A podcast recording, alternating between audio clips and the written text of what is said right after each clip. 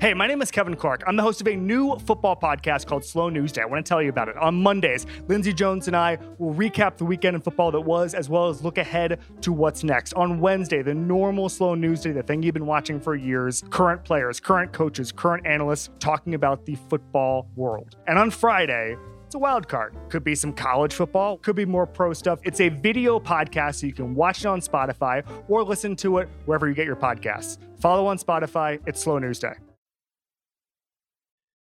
It's the full go presented by FanDuel. The second half of the NBA season is here, and you can bet on the action with an assist from FanDuel, America's number one sportsbook. Right now, you can check out the new and improved Parlay Hub, filtered by odds, sport, and bet type to easily find the most popular parlays and same game parlays all on one page. Plus, start betting on the Explore page and the Pulse and bet live same game parlays for every, that's right, every NBA game. So download the app today and bet with FanDuel, the official partner of the NBA. The Ringer is committed to responsible gaming. Please visit theringer.com slash RG to learn more about the resources and helplines available and listen to the end of the episode for additional details. Must be 21 plus and present in select states. Gambling problem? Call 1-800-GAMBLER or visit theringer.com slash RG.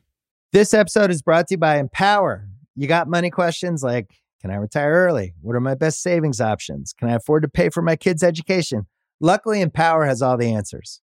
With Empower's real time dashboard and real live conversations, you get clarity on your real life financial goals. So join 18 million Americans and empower what's next.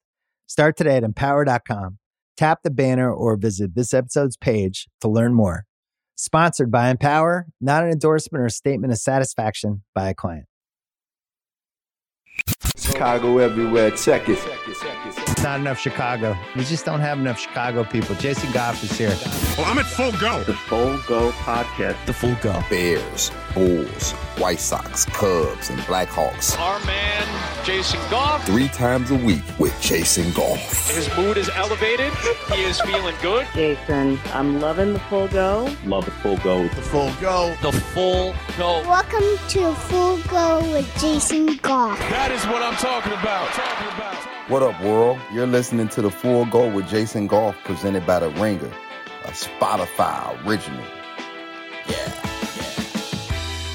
Welcome into episode 151 of the Full Go Podcast. I am Jason Goff here on this lovely Thursday evening. Got a chance to uh, watch some Thursday night football, and all of this really, like, as Bears fans now, all we're really doing when we watch these other games is holding up Justin Fields to whatever quarterback that we're watching. At least I know I'm doing that. And tonight, got a chance to watch Justin Herbert and Patrick Mahomes get it on. And hopefully, Justin Fields becomes one of those two guys, and the one that we really want him to become is Patrick Mahomes. But if he becomes Justin Herbert, ain't nobody mad at that, right? Um, both those quarterbacks have been put in terrific situations. They got drafted into good situations, and their talent turned them into better situations.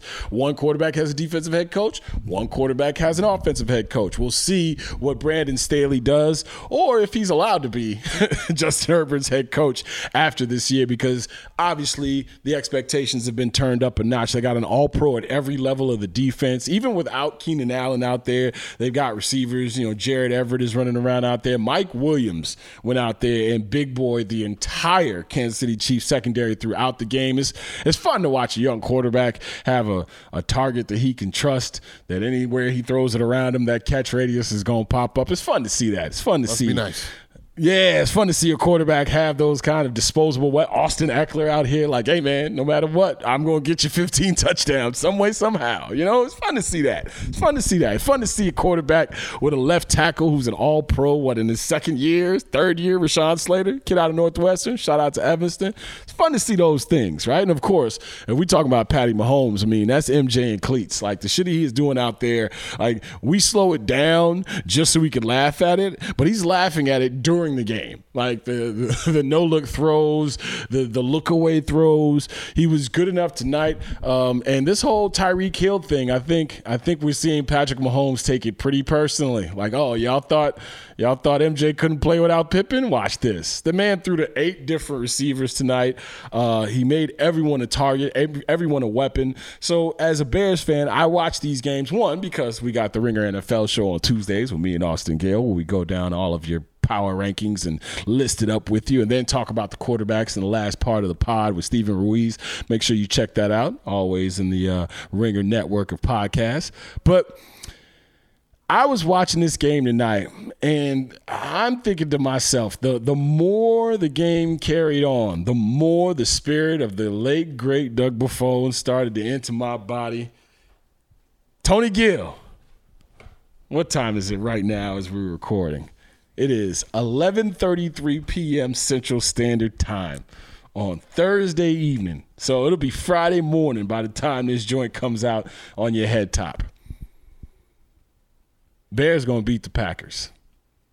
The Chicago Bears are going to beat the Green Bay Packers. And the ifs are very, very important. Now, I know what's, what's the line? What, what are we looking at here on FanDuel Sportsbook? Well, we got a, a 10 point line.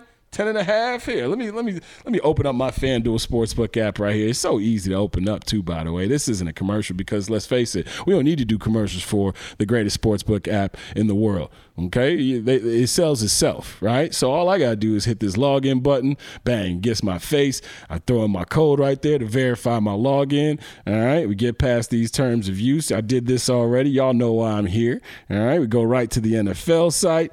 There it is. Bang. Bears Ah, there we go. Bears, Packers. Bears are plus nine and a half. Hey, man, I'm telling you now. I like it. I like it. I, I not only like it, I am pounding that nine and a half. Do you see what the hell is happening on the Green Bay Packers offensive line? Like all this attention that's being paid to who is he going to throw to? Is Sammy Watkins? Is Allen Lazard going to be back? Uh, Randall Cobb, he's 75 years old. Christian Watson dropped a short touchdown. Is is that going to linger on his head for the rest of the time or, or for the short period of time that the opening of the season gives you? Is, is Aaron Rodgers going to trust these dudes? No, no, no, no. I'm not worried about none of that. You know why? Because David Bakhtiari is not practicing, right? Elgton Jenkins doesn't look good. Doesn't look good injury wise. So you're starting t- two tackles. They either might be out or will be hindered while playing. And then, to me, what you really have to take a look at is how poorly Jake Hanson played on that offensive line last week and how this guard, this this fourth round pick, Zach Tom, is going to be getting some some snaps no matter what. Whether they kick him out or they kick out uh, Jon Runyan or, or, or, or Royce Newman to one of these tackle spots, they're going to be ha- like the same reason I thought the Bears would stay close. Stay close. I didn't say they would beat the 49ers. But the reason I thought they would stay close is because I thought Robert Quinn, Trevis Gipson, and now we got to throw Dominique Robinson in the mix. I thought those dudes would be able to get some pressure on a young quarterback. I thought that they would be able to get to Trey Lance enough, touch him up enough, make him feel uncomfortable enough so that those feet are moving a little bit. Those feet move. Next thing you know, Eddie Jackson has a pick. I think the same thing could happen with this Green Bay Packers team. I think their offensive line is in enough disarray that from what I saw from Alan Williams and him not having to blitz a whole bunch and not wanting to blitz a whole bunch, which means I got to have four on the floor that can get to you. And I got to have a rotation of fresh defenders. I watched Khalil Mack out there today, and I was like, oh, look at that. I remember when. Huh? We all remember that Sunday night game right? The, the the introduction to the Khalil Mack Chicago Bears era, Matt Nagy era against these Green Bay Packers. You, I have never felt in my life more like a win happened during a loss, right? I I, I, I pulled over, you know, was, was hanging out at the time, vibing, pulled over, was hanging out with somebody. I was like, hey, let's pull over to this little hookah lounge and watch this Sunday night game. It's the beginning of the Bears season, Khalil Mack era. You know, you cool and all, but I got to catch this game, right? So let's make it kind of a, you know, hey, you're out, but I'm doing my job kind of vibe. And I sat there and I watched Khalil Mack terrorize Aaron Rodgers and the Green Bay Packers, and the Bears lost. I'm not one of these dudes who thinks, yeah, you beat the Packers twice and you lose and, and, and you can lose the other 15 games and everything is cool. No, no, no. We don't roll like that. You beat the Packers twice and you beat everybody else. But in this last, I don't know how long of my life, you know, Aaron Rodgers talks that shit for a reason. He talks it for a reason because he can back it up. He's he's got the wins to back it up. I think this team is gettable. Now, you might say to yourself, Jason, what are you smoking? This ain't gonna be, and I'll tell you, but what are you smoking? This ain't gonna be this ain't gonna be uh, a monsoon. This ain't gonna be a tsunami at Soldier Field. This is Sunday night football. This is Aaron Rodgers. This is primetime television. We know how the Bears perform on these nights, on these days, on these nights, in front of these audiences.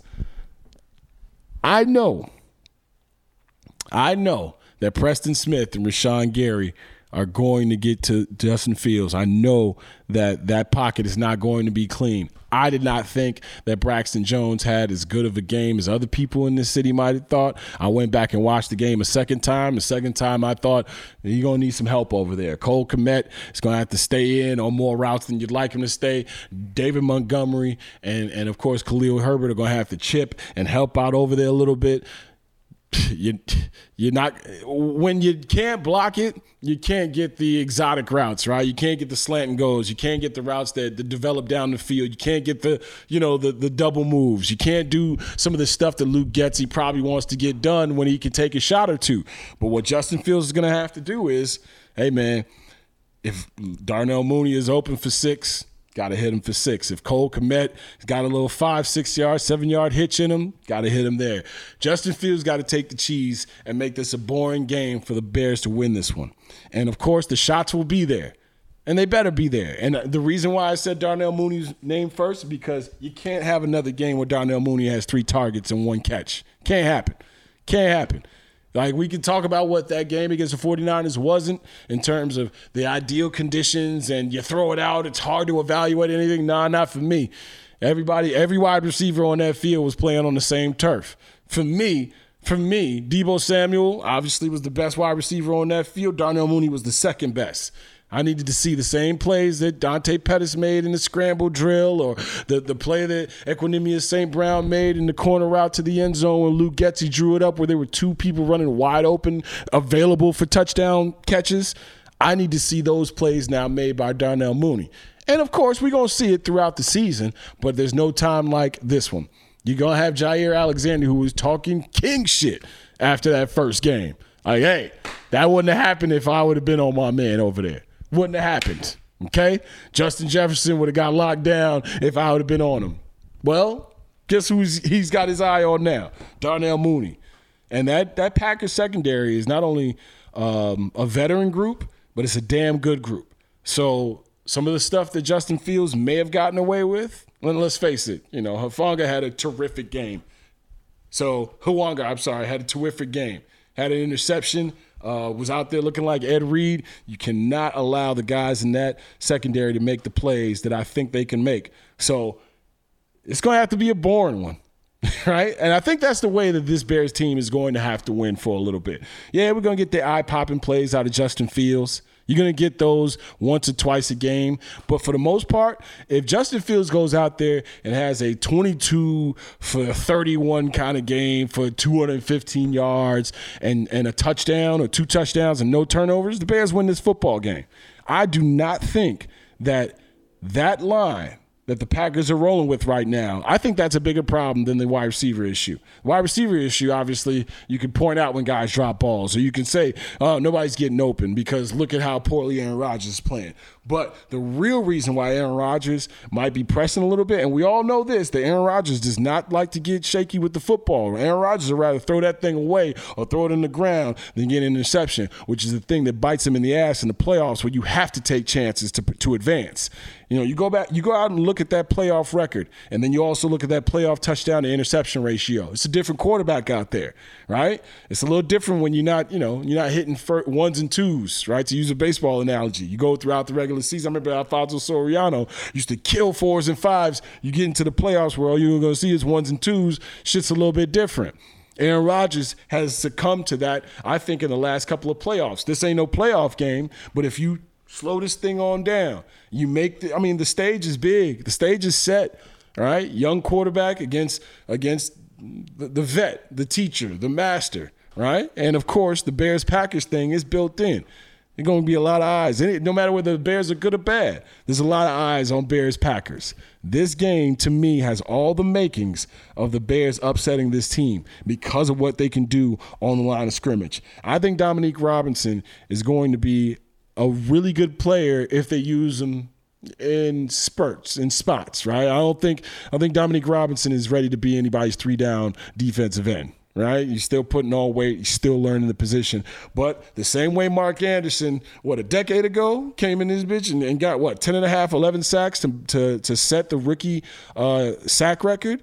Dominique Robinson, I think, can have a similar type of season if he's used correctly. And Trevis Gipson, I thought, had a damn good game last week as well. I mean, the guys who were drafted and already in place to kind of offset the loss of Khalil Mack, it's time to shine right now. And if you've got two tackles who have had limited to no participation in practice, and if both those guys go, which I don't think Bakhtiari is going to go, but if one of those guys go, at least one of them is going to be banged up. You got to take advantage of them. And if they're shifting guys around, kicking them from right guard out to left tackle because they have to figure out what's going on out there, if if, if Zach Tom, uh, as a rookie, a fourth round rookie, is going to play the way he played in the first week, so much so that he's going to unseat uh, a, a veteran player right? Like the, if Jon Runyan is coming back off an injury, like these are the things where it's a simple game. If you can block it, you can score. If you can't block it, you can't run it.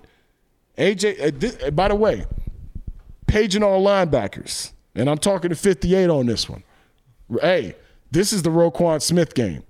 All that shit that was popped in the offseason, all the, all the all the things that were said during the preseason, hell, what was said during that Seattle game in the preseason, where Ryan Poles pretty much did the halftime interview and and and and, high stepped his ass all the way in the end zone, like, yeah, I did what I had to do. And you see 58 out here playing, don't you? Well, guess what, 58? Here we go. AJ Dillon, Aaron Jones. That is your assignment. I was just about Those to say two- that, Jay. I was that Hell was that yeah, was that was my watch right there. Was Roquan like there? Aaron Rodgers just doesn't trust any of those receivers right now, so he's going to give it to his best offensive players, which so happens to be both of his running backs. So I'm watching Roquan and those linebackers, and I'm like, all right, bet the defensive line they're gonna have to do what they going they gonna do. You know when when they do go into pass pro, but they're gonna get a large dose of Aaron Jones and uh, uh, AJ, AJ Dillon, Dillon. Uh, going into this game because they, they made it a point. It all I've been listening to what they've been saying over there in Green Bay. Aaron Jones didn't have what I, I think he barely had ten touches. I don't think he had ten Yeah. touches. So Like, he's gonna get the that's ball this criminal. game. He's gonna get the ball this game. Yeah, a lot, of, lot of check downs, a lot of swing passes, a lot of wheel routes. If Roquan Smith is one of the best ten stack linebackers in the game, which I think he is, then we're gonna see it. They're gonna be put to the test. Some people don't think Roquan played well in the San Francisco 49ers game. I think he did. You know, I don't think he played his best, but I think he played okay. This is the game with Roquan Smith and and shine on a national stage. You get a win, forcing the Bears to two and zero with a defensive effort, and you go out there and ball out on Sunday Night Football. Oh yeah, oh yeah, write that check. Whatever check you need, whether it's going to be franchise tagged or or you become a free agent and go figure out the rest of your football life, write that check. These are the stage games. This is the- what happened in game one infuse this team with some belief and infuse, let's face it, the city with more belief than you thought you would have on a Thursday after week one. Right? Double down on it now. If 58 is out there doing what I think he should do and can do in this defense, oh yeah. Oh yeah. This is the game to do it. This is the uh, it's Roquan Smith against AJ Dillon and Aaron Jones. They're going to touch the ball like you mentioned. And those are the guys, like you mentioned, that Aaron Rodgers trusts right now.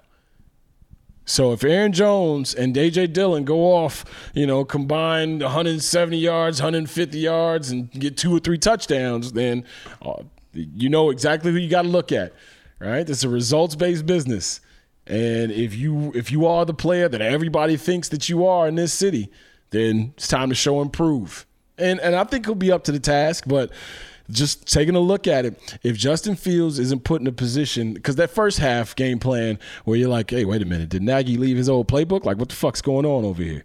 right? Like all of a sudden the launch the launch platform gets to move around a little bit. You get him out on the perimeter, you get him attacking some of these edges, making some of these perimeter players, some of the slot corners, some of these linebackers, some of these boundary corners actually respect the run, right? Go ahead and go and get stay, stay in man on Justin Fields and see if he won't carve you up for six or seven rushes for, for 60 yards, 70 yards, and a few first downs, something like that. Or go in zone and see if Justin Fields is patient enough to beat you down the field. And I think that's what's going to happen.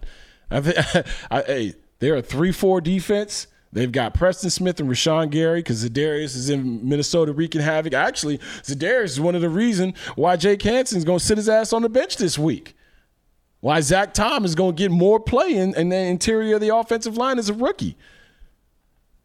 So if Preston Smith and Rashan Gary are up to the task, and and and, and Teven Jenkins and and Larry Borom and, and Braxton Jones and Cody Whitehair and the likes and Lucas Patrick can can hold up their end of the bargain. I think the Bears can win this football game.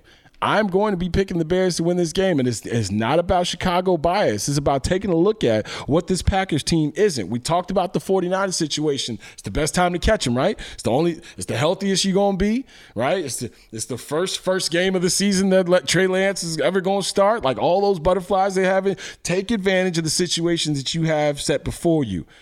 Now, week two, like that's why when we do the whole win, loss, win, loss thing, when, when the schedule comes out, it's fun, right? It's good fodder. It's, it's sports talk. You know, we, we get to mess around a little bit. But week to week, these situations change. And I don't know I don't know of a better situation to face the Green Bay Packers in than Aaron Rodgers not being able to trust his perimeter options and the, the offensive line being banged up. Right? You can you can play to 23. If we talking first team to 23 wins with that situation, I, hey, I'll, I'll take my I'll take my chances. But it has to be perfect. They have to play within themselves and also not give up the football. The Bears cannot turn over the ball. And I'm talking about zero times if they want to win this game. Now, that's a lot to ask. But guess what? We're in the lot to ask business when it comes to Justin Fields now because before you know it, they're gonna have to the referendum on is he a good quarterback or not is gonna go out the window, and it's gonna be do you pay him or not. These are the kind of games that they refer to when it's time to talk about paying somebody franchise money. If Justin Fields goes out here, I'm not talking about you ain't got to be Warren Moon out here. Yeah, we don't need 450 yards and four touchdowns. That'll come down the road hopefully. But in this game, what this game will call for, because they're gonna be sitting on stuff and they're gonna be playing zone on you. So you got to you got to carve their ass up. You have to show them that you are not only the guy who can extend the play and execute when all everything goes to hell. You got to show them that when that back fat, that back foot drops on the three step drop back, or when that back foot drops after the play action fake, when that head and shoulders get turned around and you're ready to deliver the ball, that that, that bitch is out. That's that's the next step. Like if we're on a week to week grading system when it comes to Justin Fields, that's what needs to happen going forward.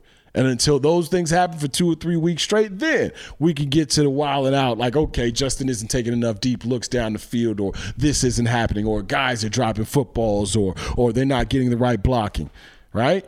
And also, David Montgomery. I'm looking at David Montgomery. The way Khalil Herbert ran the football, if I'm in any running back room with Khalil Herbert and I'm David Montgomery, I'm saying to myself, I'm better than that dude. And I'm going to show everybody this week. Now, if he's acclimating or getting used to the offense, that's fine. But you're doing it on game time, though. this ain't preseason anymore. This is big boy business. The Bears have a, a quite the opportunity ahead of them. They do. Because if the Bears go 2 0, they're going 3 0. They beaten the Houston Texans. That's happening. Unless there is some catastrophic Sunday night injury plagued uh, event where you get six Bears taken off on the cart. The Bears have beaten the Houston Texans. And who would have thought? Who would have thought three weeks into the season we'd be talking about a two and one, maybe three and zero Bears team? But mark my words, this Bears Packers thing is going to stay close. And if it stays close, with the pass rushers that I think this team is not only developing, but does have on it. Like Robert Quinn didn't go off in the San Francisco 49ers game. I'm expecting Robert Quinn to eat. You can't just shade everything to one side when both tackles are either hurt or out. you have a lot of people in max protect situations. I'm looking for turnovers I'm looking for Ro- Roquan Smith to do what he has to do against those two running backs. I'm looking for Darnell Mooney to, to be the Darnell Mooney that he was last year because last week didn't cut it. I don't give a damn how much attention they're giving to you. You the number one until you ain't the number one. Got to get open. Justin Fields has to find you. Y'all got to get on the same page. Y'all froze out Allen Robinson last year. All right. Get back to pretend Byron Pringle is Allen Robinson. Okay. Like free somebody else out, but get y'all ass on the same page. And for God's sakes, Justin Fields, the the moment is here. The time is now. This will be a this will be you talk about an iconic picture that was taken or after week one jumping into the, the puddle and coming up with the, the flex pose. Like that's everybody's screensaver around the city this week. You got a chance to put some more screensavers in the in the deck. Got a chance to put some more iconic moments in the file folder. And I think this can be one. I got the Bears beating the, the Green Bay Packers on Sunday Night Football. Time for some commercials. This episode is brought to you by Hotels.com. If you're busy like me and you're trying to catch your kids' games, it's important to have somewhere where you can go to find a good hotel. We're all over the place. Sometimes, you know, we're in Florida, we'll be in New York, we want to take the wife on a quick vacation and get away. Whether you're looking for a relaxing getaway or heading out of town to see the playoffs, Hotels.com app has a perfect hotel for every trip. Compare up to five hotels side by side so you can see prices, amenities, and star ratings without having to switch back and forth between options. So start planning your next getaway and find your perfect somewhere in the Hotels.com app today. Hey, this is Lance Briggs. You're listening to The Full Go with Jason Goff. So I, you know, watched the Thursday night football extravaganza, right? First of all, first of all,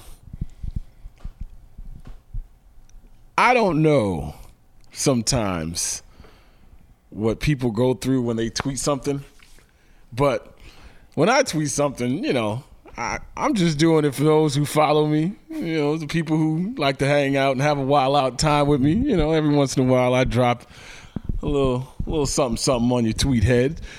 But tonight, apparently, I riled up the universe by saying that the tomahawk chop and the end racism hashtag in the in the end zone is hilarious.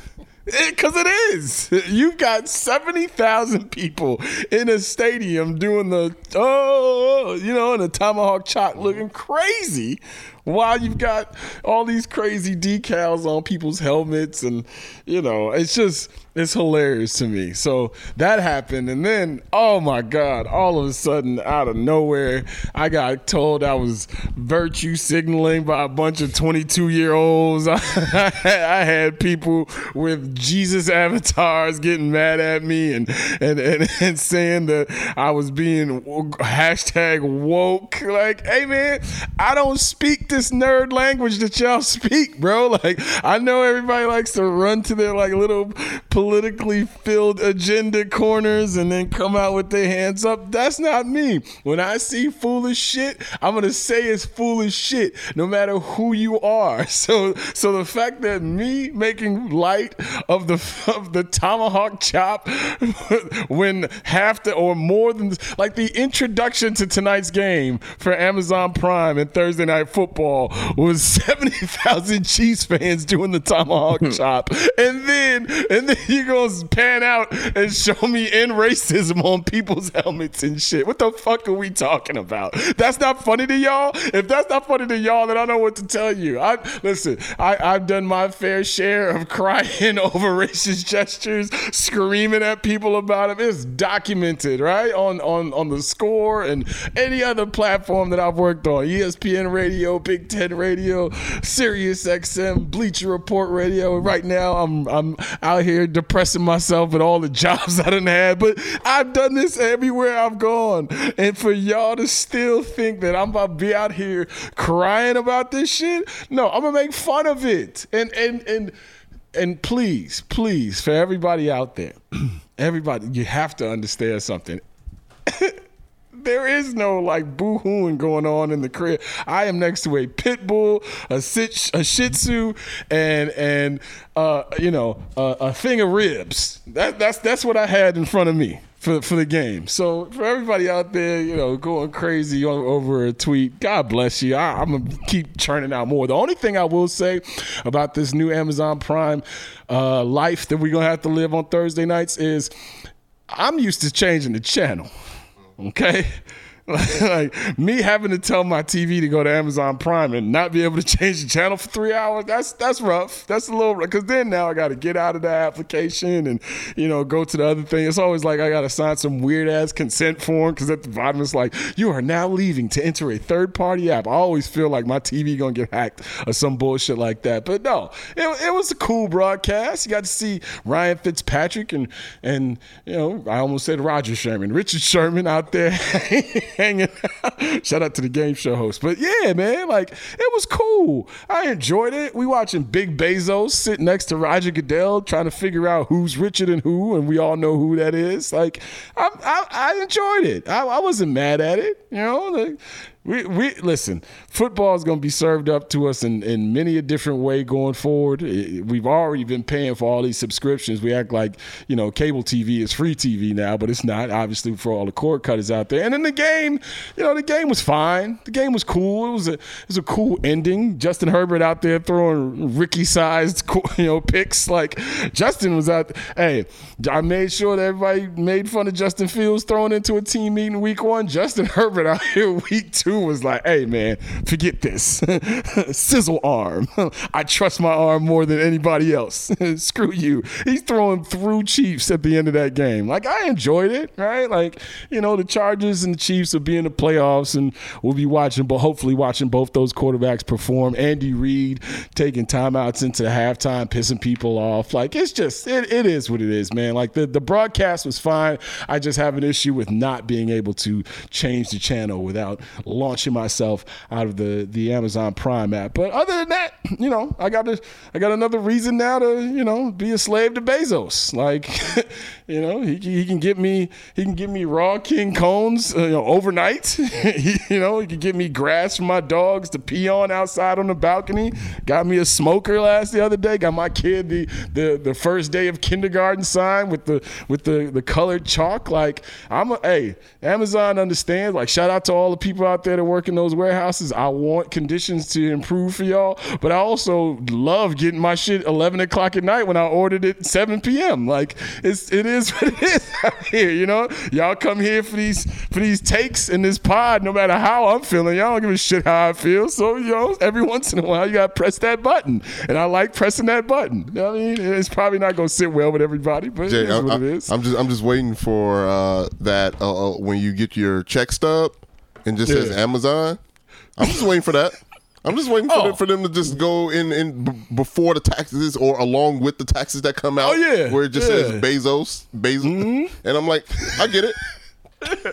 You see the MEDI, you're like, all right, that's, that's Medicare, Medicaid, something like that. You see the FICA, I'm like, oh, okay, they fuck you. it ain't FICA, it's fuck you. And you see that, and then you you go down, you know, shout out to some of my brothers out there who see that, you know, that CS. shout out to y'all out there you gotta take care of these babies. You know what I mean? But and then you go down, you keep scrolling like, ah, oh, I pay my I pay my eight dollars a month out my check for Amazon to watch football. You know, simple simple as that. But we here now. This is the, these are the lives and times that we living in. I remember I was the guy who was like, oh no, no patches on NBA jerseys. What is this Europe? Now I'm like, oh man, we could do a lot better than that. It's the full go,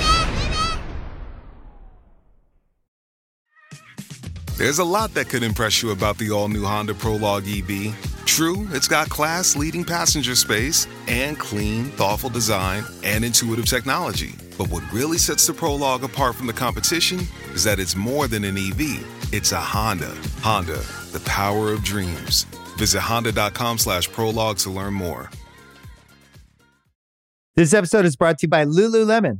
Guys, if you're ready for a new pair of pants, try one of Lululemon's ABC pants. They're made to make you look and feel good. And there's lots of different styles to choose from.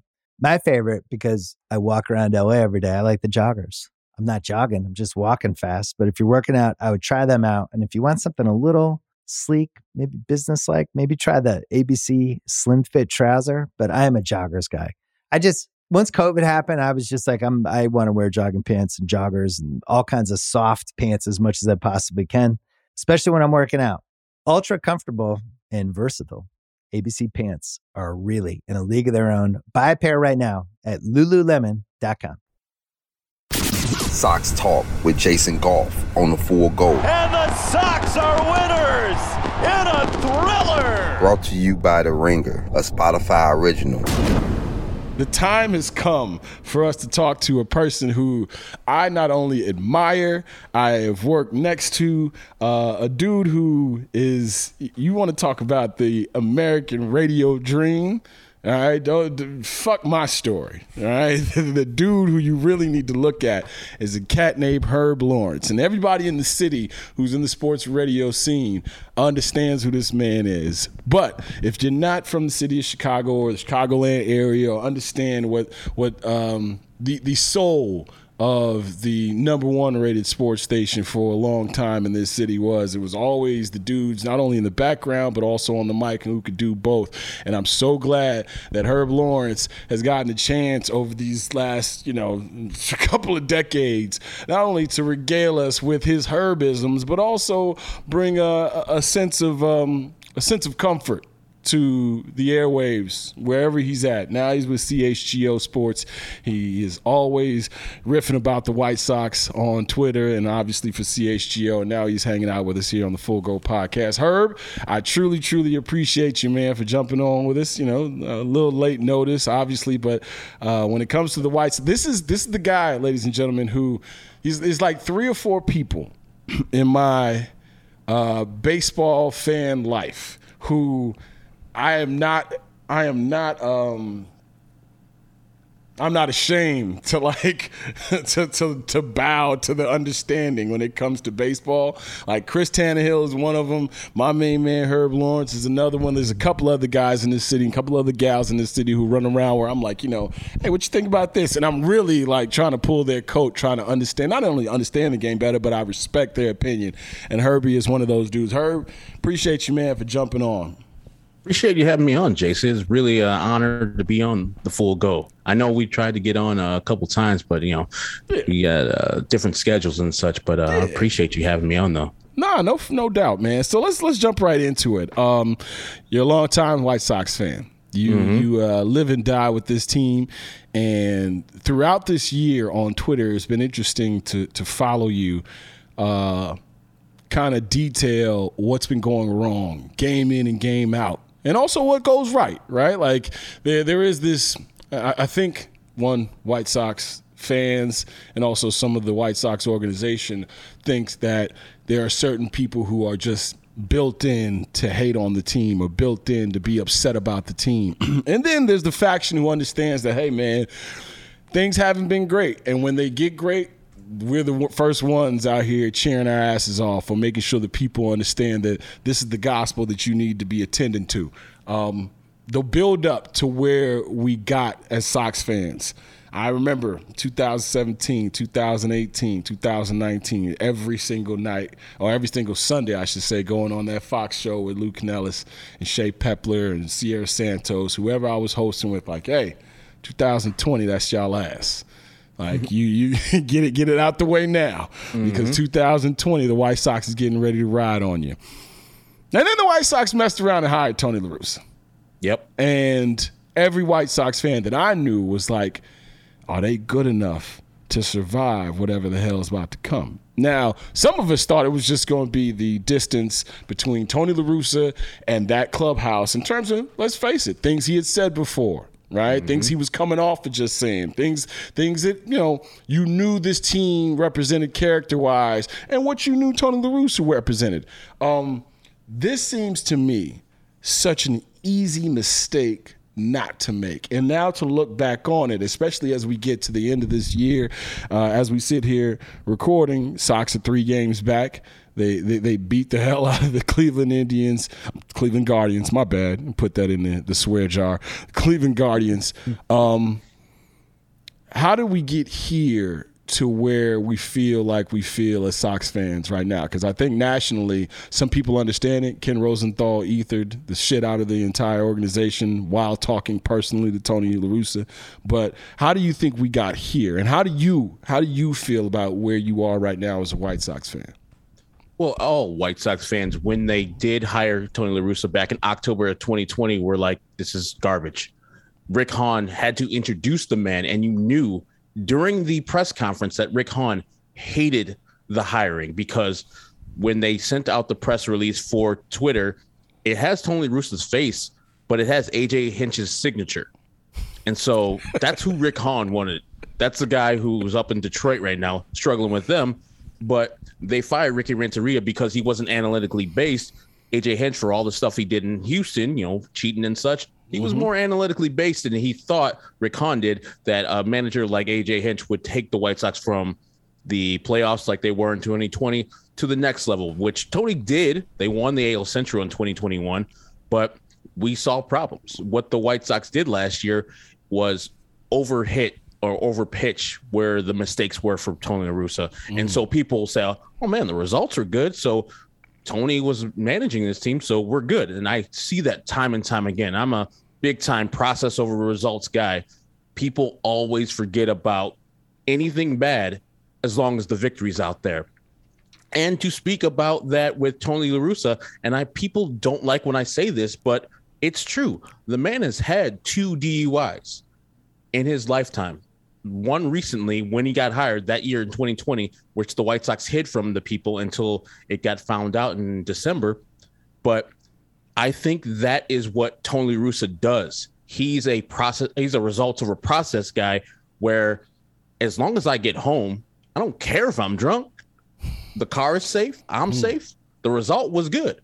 And I always think of that that when he d- does that multiple times, he thinks that any good result is justifying the Yeah. drunk. Yeah. And that's what he does with these moves where he's intentionally walking Trea Turner with one two count to get to the next hitter. And then Max Muncy hits a ball for a three run home run. The mm-hmm. mistakes he makes are of I'm three time World Series champion, Hall of Fame baseball person, Tony Russa. You can't tell me a goddamn thing. He has more power than Rick Hahn. You don't think between this year and all the stuff that happened with the White Sox, the clubhouse being a disarray, the losing, the underachieving, that a regular manager would have been fired.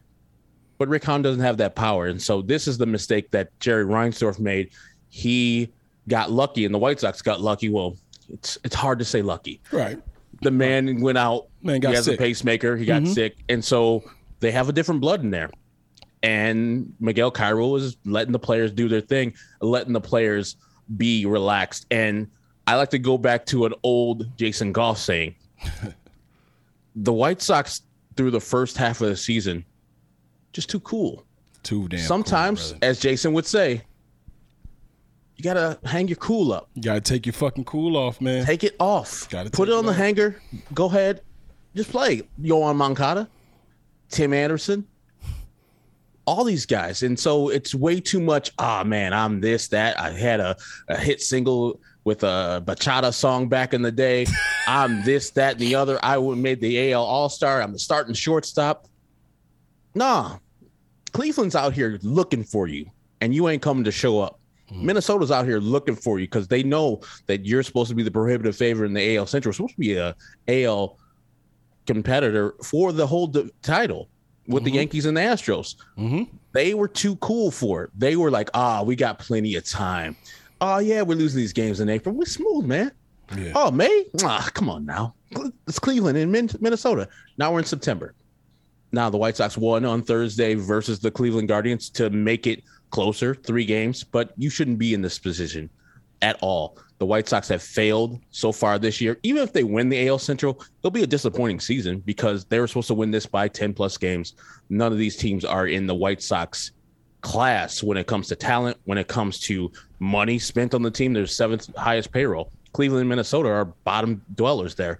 And so, yeah, the White Sox have failed on many levels. Tony La Russa is a small part of it, but a big, but a part of that. And so, the fact that he's not in the clubhouse or the dugout right now is a good thing. And they're winning. I say, if it ain't broke, don't fix it. No doubt about it. So, how do you? Speaking of the fix, um, you know, if Miguel Cairo wraps up this year, and say the White Sox miss the playoffs by a game, something like that. Right now, I believe they're what twenty one percent, somewhere around there, probability to make it. Uh, with the Guardians being a seventy seven, right? So it's it's you know it's doubtful to say the least. Um, and now you you got to mess around and when you see them on Tuesday, take those three games just to take the season series, so you're not messing around with that tiebreaker. Yep. Say the White Sox don't make the playoffs. Miguel Cairo goes on to be your manager, or you go out and get yourself another manager. Say Tony La Russa is no longer a part of this thing. What are the on the field, in the clubhouse, in the dugout fixes that you would prescribe for this team, right? Are we, are we talking, still having these right field conversations, even though we've seen a, a, hodgepodge of guys who you need to hit and actually throw out there without a glove sometimes? Uh, the leadoff position, Elvis Andrus is giving them a, a, you know a shot in the arm. You know, I, I feel like he's everyday Johnny C. Like when Johnny Cueto showed up, shit got different because you had an yep. outsider's viewpoint and he spoke up about it. Elvis Andrus has done the same thing in an everyday lineup. What do you think some of these fixes that, even if they do make the playoffs, Rick Hahn, assuming he gets the power back that he wants or has had in the past, what are some of these fixes that need to be instituted immediately? Well, if I had my druthers, Rick Hahn would be out of here. He would be fired because okay. not making the playoffs with this team in this division, inexcusable. But say as Jerry Reinsdorf has wanted to do. Fire people. exactly. Bring Rick Hahn, bring Kenny Williams back. You have to trade Eloy Jimenez. Now, Eloy Jimenez is hitting in the second half. He's one of the best hitters in the second half because he's finally healthy. But that's the catch. You can't depend and go into next year with Eloy Jimenez as your left fielder slash DH. And there's a problem. There's a glut out there. You have the Andrew Vaughns who can play designated hitter or first base. Jose Abreu is a free agent the White Sox will see if Jose Abreu wants to return. If he wants to return, he will return. So you have a problem with Jose's going to play first. Andrew Vaughn has to DH. So does Eloy, and maybe Gavin Sheets. One of those guys has to leave. You can probably get the most out of Eloy Jimenez. He has a cost controlled con- uh, mm. contract where he signed like a five year, $45 million contract before he even stepped in to a major league uh, uh, batter's box and so he has de- his deal is really friendly, but he is the best ability, and he's not available any of these four years that he's played in the major league. He's been hin- injured all seasons of his career. So yes, he's great, and I have it akin to what Carlos Lee was. great stats, terrible defense. He should be a DH. The White Sox are putting him at DH right now, you have way too many DH first baseman types on the team. So let's go and get some different players. So I think you can get something that changes this team up from Eloy Jimenez on a trade block. So a left fielder, a middle infielder. They still haven't really solved the second base problem because when Tim Anderson comes back, they're going to put 36 year old Elvis Andrus there, who's never played second base. I know people think that's easy, but that's two different ways. You're, you're using a different feet and you're throwing from a different angle. So it might be difficult for him. He's playing well. But next year, I don't want a 37 year old Elvis Andrus playing for the White Sox. He's playing out his mind right now. Right. That is not a thing that you want to rely on. So they have to get this team to be different. As the 05 team was, Carlos Lee went on to be a three time All Star, and it's going to have some pain because Eloy Jimenez will hit home runs and he will look great eventually when you trade him. But you got to get some talent back to the White Sox because they're too much of the same player. Mm-hmm. And this year, they haven't hit home runs. The leader of the team, I think, is Jose Abreu and Andrew Vaughn with 15 each. That's piss poor. So they have to change up how they score runs. If they're not going to hit home runs, get some more people who can get on base like the Cleveland Guardians. They just hit the ball, never strike out, play the game right, pick up the ball when it's hit to them, throw it to first. They just play fundamentally right, and that's why they're three games above the White Sox. You have to think about the Cleveland Guardians, Detroit Tigers, and the Minnesota Twins looking forward, even those Kansas City Royals, and try to be more sound, fundamentally sound to beat those guys, and then talk about the Astros and Yankees after that, because this team, as currently constituted, is not a World Series champion because they have way too many of the same players and they don't adapt, and this organization is too insular sorry to say that when they're gonna be the same until Jerry Reinsdorf decides to sell this team or he passes away. And I'm not rooting for his death. Right. I just want this team to be different. They have it right on the platter. Like you said, 2020 is like, y'all better gather your wins because we're yeah. coming for that ass. Yeah. And we were right here. And then Rick Hahn's like, all bullpen. And Leury Garcia is coming his ass back. Oh, yeah. Josh Harrison, come on through. It's Like all these people on the board, and we're going to get these second rate people? Nah, he's Yeah. got to go. Yeah. Luis Robert, Yoán Moncada, Yasmani Grandal. Uh, which one have you been more disappointed or most disappointed by this season? I think I've been most disappointed disappointed in Yasmani Grandal. He continues to not be a good catcher. He can frame the hell out of the ball, but there's time and time again that he can't catch the ball. And so I tweet, all I want is a catcher that can catch. Just catch the ball. And then last year he hit 23 home runs, I think 60 driven in after an injury plagued season. He was one of the best catchers, if not the best offense catcher in the league. I know Salvy hit 50 home runs, but Yasmani Grandal offensively was a better player because he got on base a 42% clip and hit 23 home runs. This year, that guy has not shown up. He's had a knee injury, which the White Sox wanted him to play through at the beginning of the year. You saw that he wasn't good at all. And he's just starting to hit a little bit and look like the Yasmani Grandal of old, but it might be too little too late. And he's struggled big time as Yasmani Grandal is the highest free agent signing in White Sox history, which is ridiculous because I think it was only 84 million. They haven't signed a hundred million dollar player as yet. And I think them and the Pirates and a couple other teams are have that distinction. But Yasmani Grandal was big time for this team to go forward, him and Yoán Moncada. But Yoán has at least done it with the glove. Yasmani has been a sieve both with the, the glove behind the plate, first base when he goes up there, designated hitter. He is terrible with the bat this year. So, taking a look at this thing, uh, and ever since my man Tony pointed it out earlier in the year, I, it's been in my head. You know, Josh Donaldson making the comments about Lucas Giolito and Lucas Giolito uh, this season looking a lot more pedestrian than I thought he would look. Um, and then you've got the Michael Kopech situation where you know you you you you, you see it, you see us all there. You just you want to see more than five innings of it, and you want to see 30, s- 30 starts of it. You know, you you want to see him flesh out his full potential going forward. Wh- which one do you think is the easier thing? Or which one do you think is the more likely thing to happen?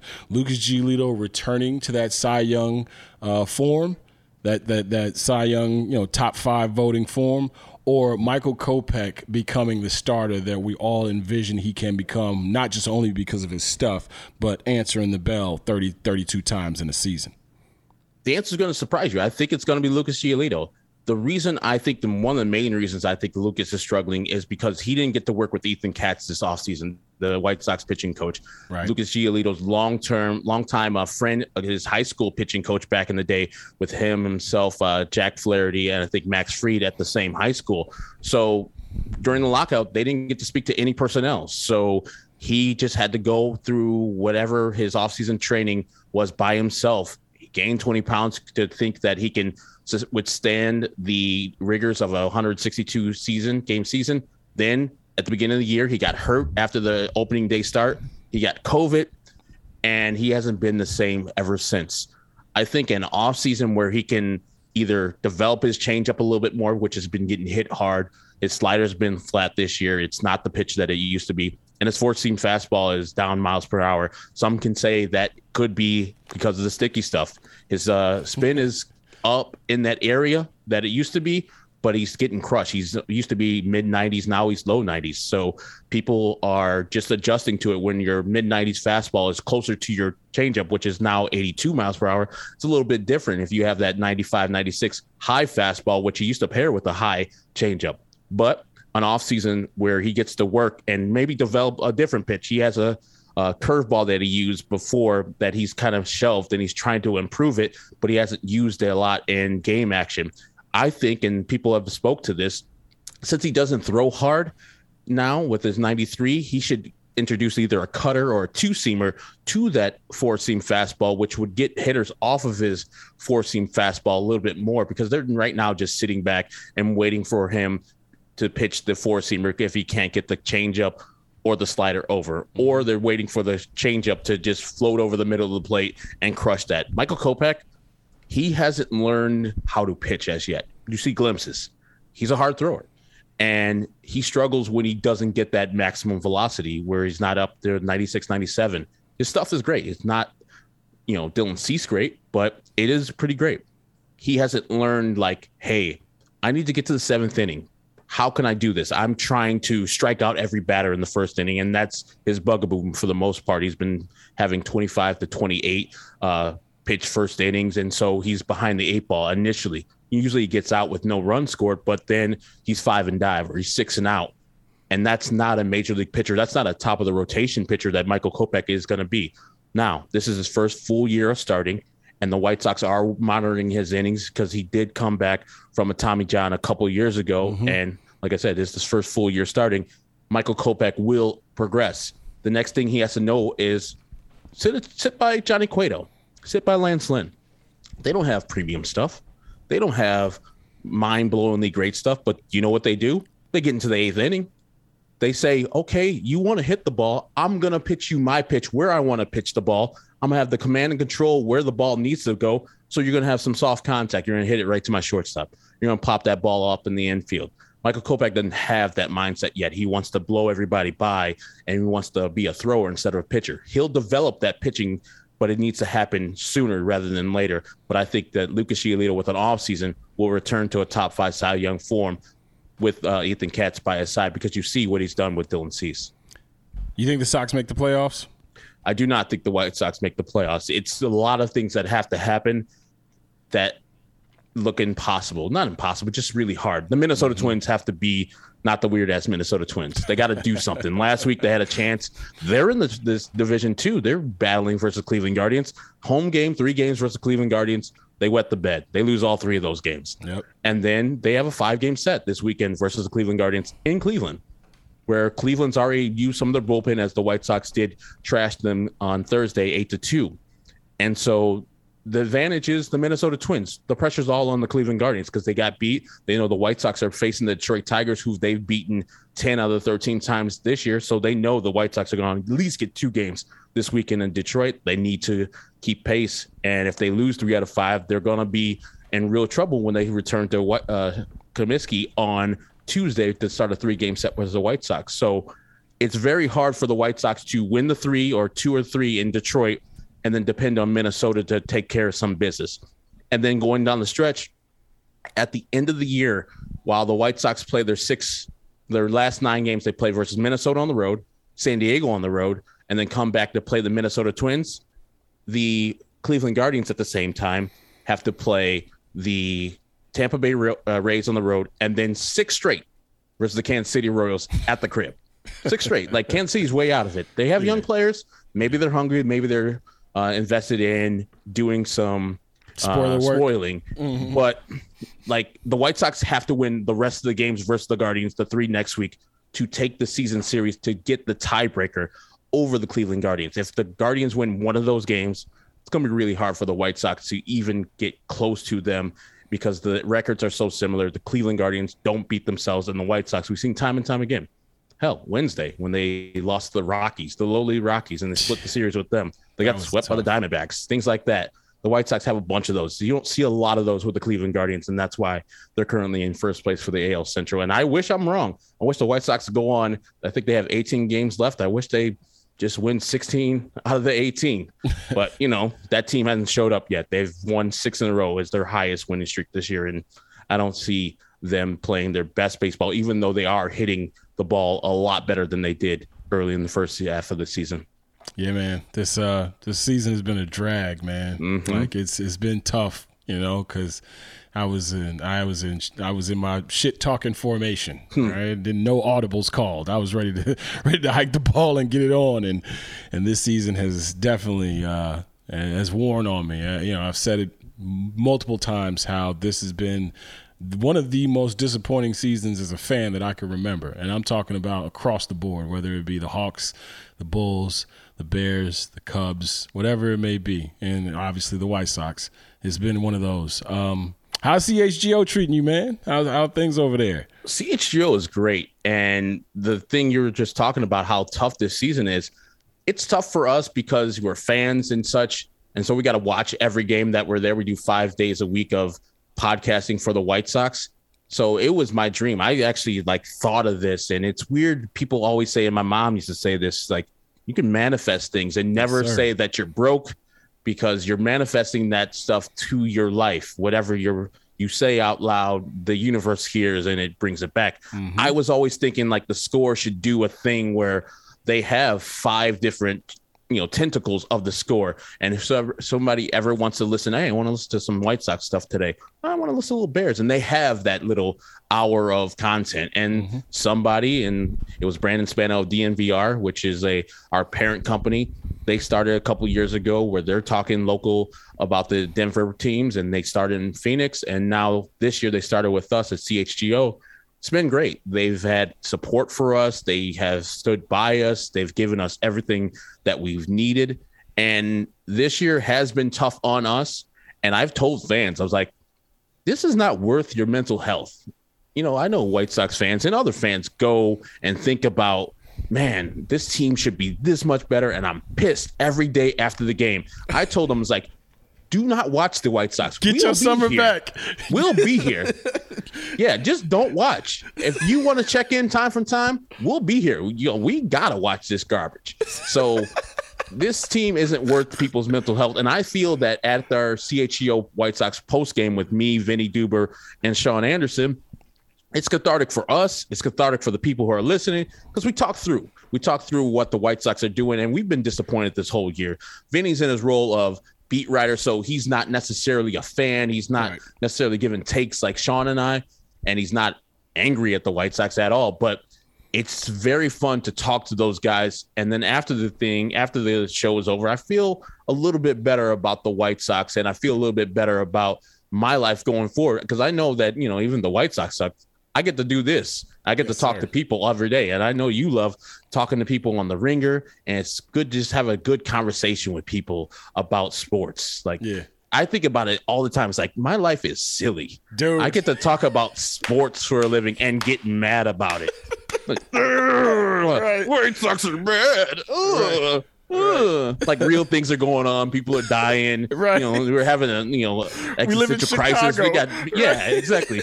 We're getting uh, insurrectionists everywhere, and then I get to talk about a team and get mad because Lucas Giolito didn't pitch well today, or Luis Robert is swinging with one goddamn hand.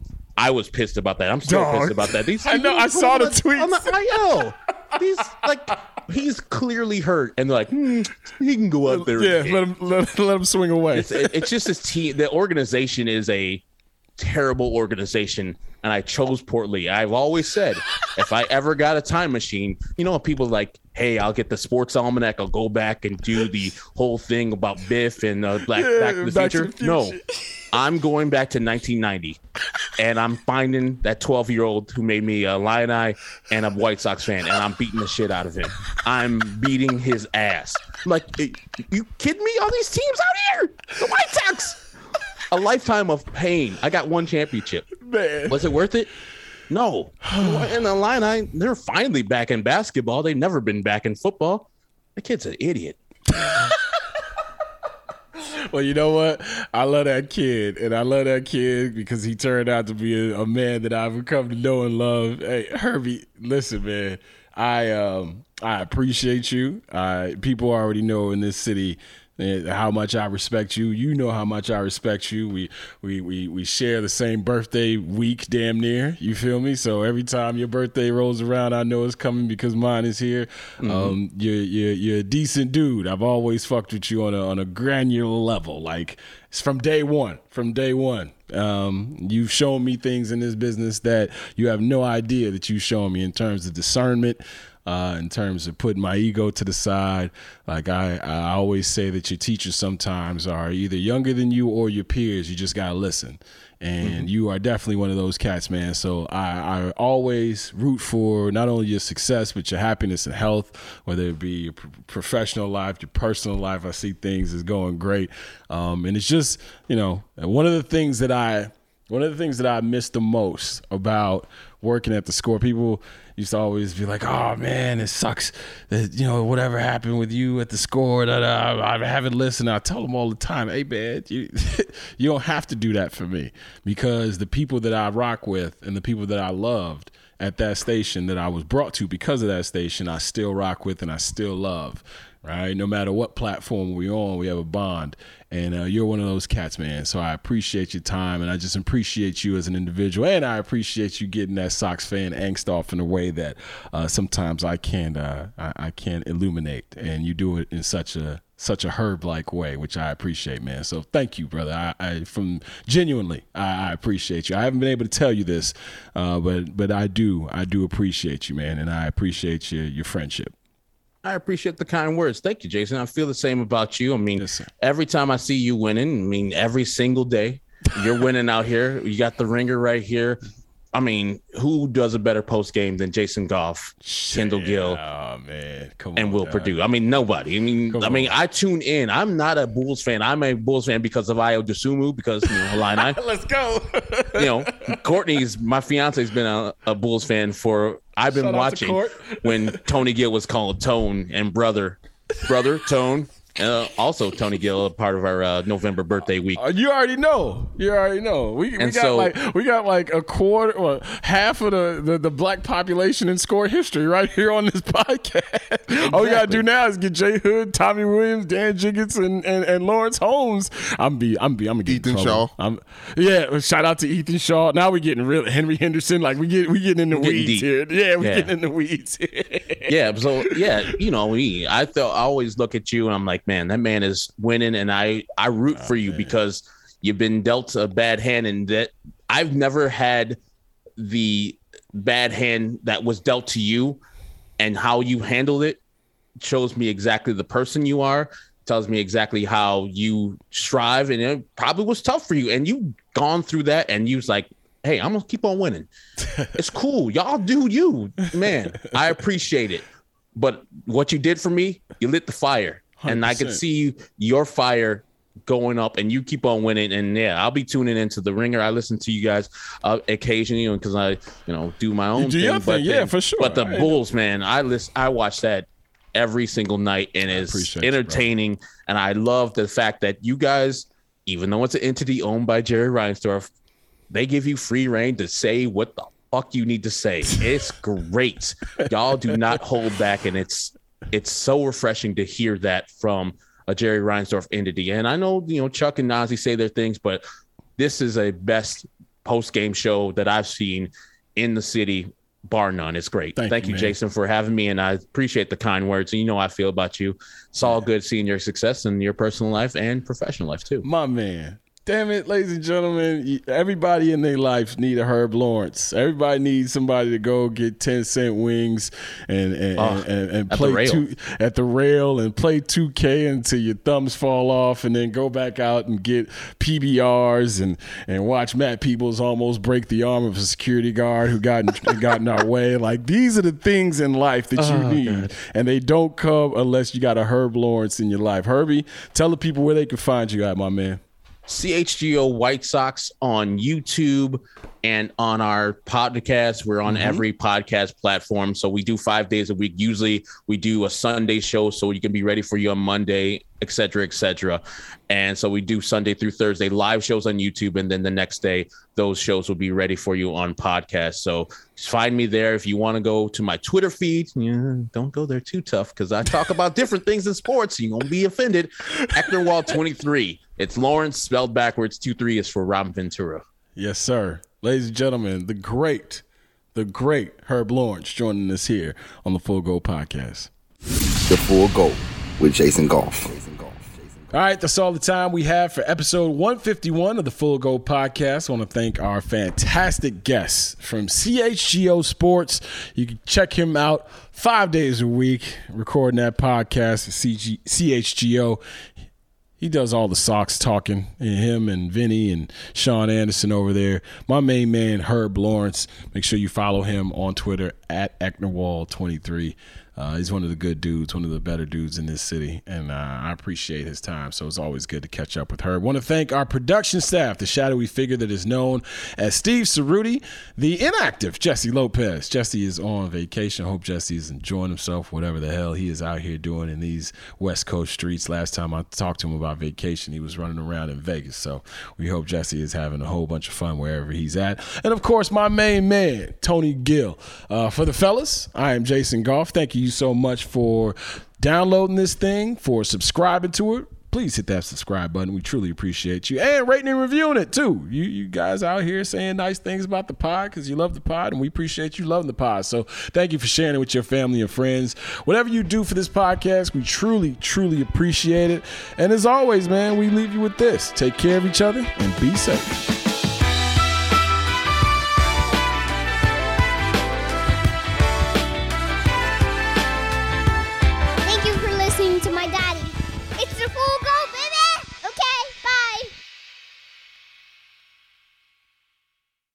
This episode is brought to you by Hotels.com. If you're busy like me and you're trying to catch your kids' games, it's important to have somewhere where you can go to find a good hotel. We're all over the place. Sometimes, you know, we're in Florida, we'll be in New York, we want to take the wife on a quick vacation and get away. Whether you're looking for a relaxing getaway or heading out of town to see the playoffs, Hotels.com app has a perfect hotel for every trip. Compare up to five hotels side by side so you can see prices, amenities, and star ratings without having to switch back and forth between options. So start planning your next getaway and find your perfect somewhere in the Hotels.com app today. This episode is brought to you by State Farm. You might say all kinds of stuff when things go wrong, but these are the words you really need to remember. Like a good neighbor, State Farm is there. They've got options to fit your unique insurance needs, meaning you can talk to your agent to choose the coverage you need, have coverage options to protect the things you value most. File a claim right on the State Farm mobile app and even reach a real person when you need to talk to someone. Like a good neighbor, State Farm is there.